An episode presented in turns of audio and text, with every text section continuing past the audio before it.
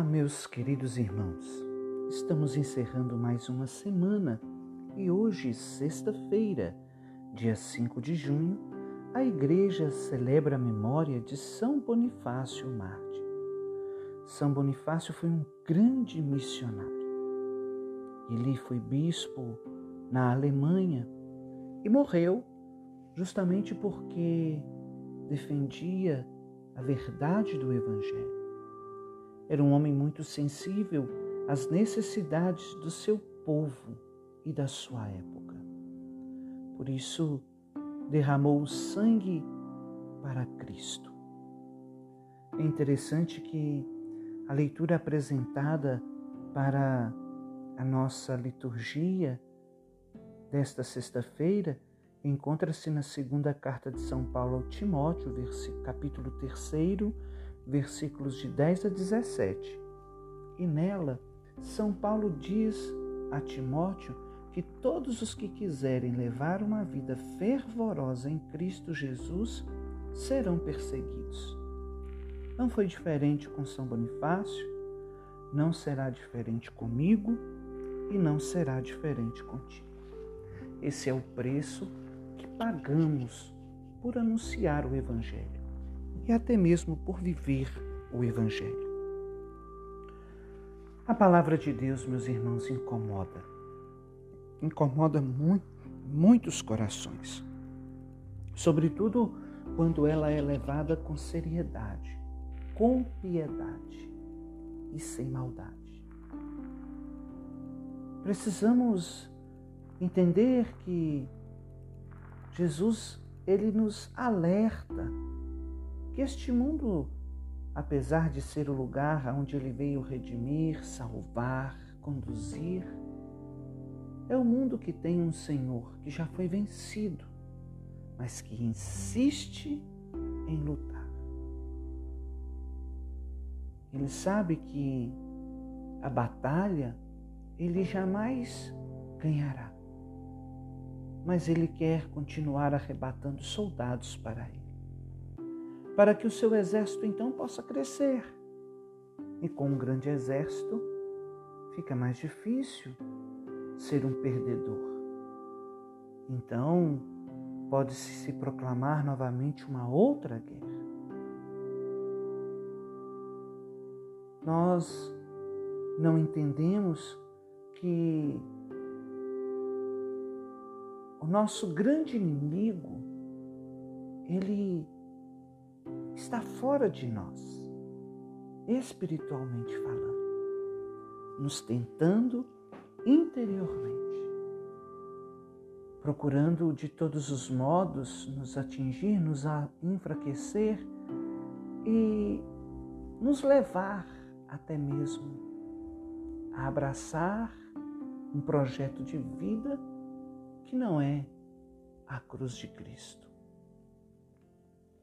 É por isso que Jesus, na sinagoga, no evangelho que nós lemos no dia de hoje, que se encontra no capítulo 12 de São Marcos, versículos 35 e 37, ele faz aquela grande comparação entre o discurso de Davi e o discurso dos mestres da lei, fariseus, e dos sábios de sua época.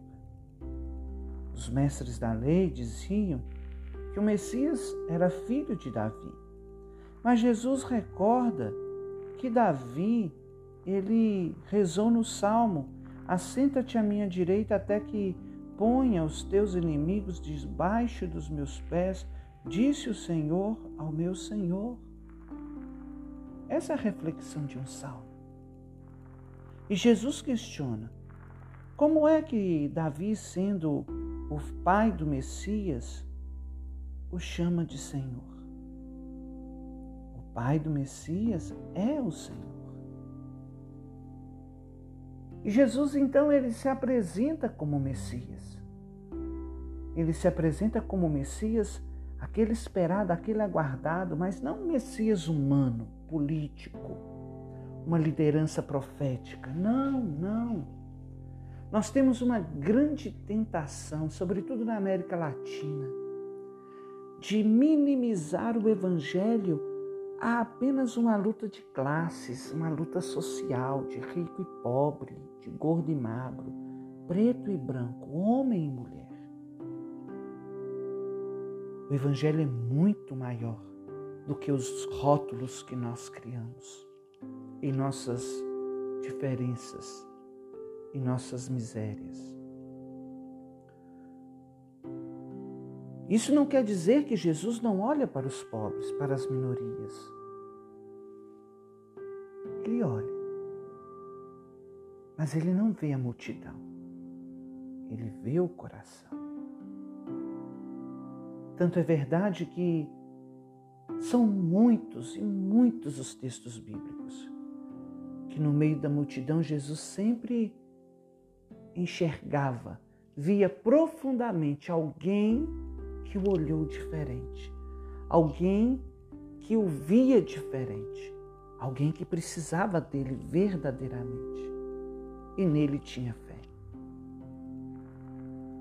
Esse é o Messias que Jesus quer ser para nós. Não mais um, não mais um misturado no meio de tantos falsos profetas, não mais um ser humano que traz falsas esperanças. Não mais uma liderança que num determinado momento é um bom líder, mas depois ele decepciona. Jesus é o Senhor, é o enviado do Pai, é o Messias. E nós o conhecemos através das Sagradas Escrituras. Sim, elas têm o poder de nos comunicar a sabedoria que nos conduz à salvação pela fé em Jesus Cristo. Mesmo porque toda a Escritura é inspirada por Deus e útil para ensinar, para argumentar, para corrigir e para educar na justiça, a fim de que o homem de Deus seja perfeito e qualificado para toda boa obra. Deus é maravilhoso, meus irmãos e minhas irmãs. Por isso, diz o Salmo 118: os que amam a lei do Senhor Deus têm grande paz, porque não estão a serviço de coisas passageiras, efêmeras, humanas, mas estão a serviço e estão servindo aquele que não passa e aquele que nos completa em tudo, sem o qual nós não somos nada. Que Deus abençoe você.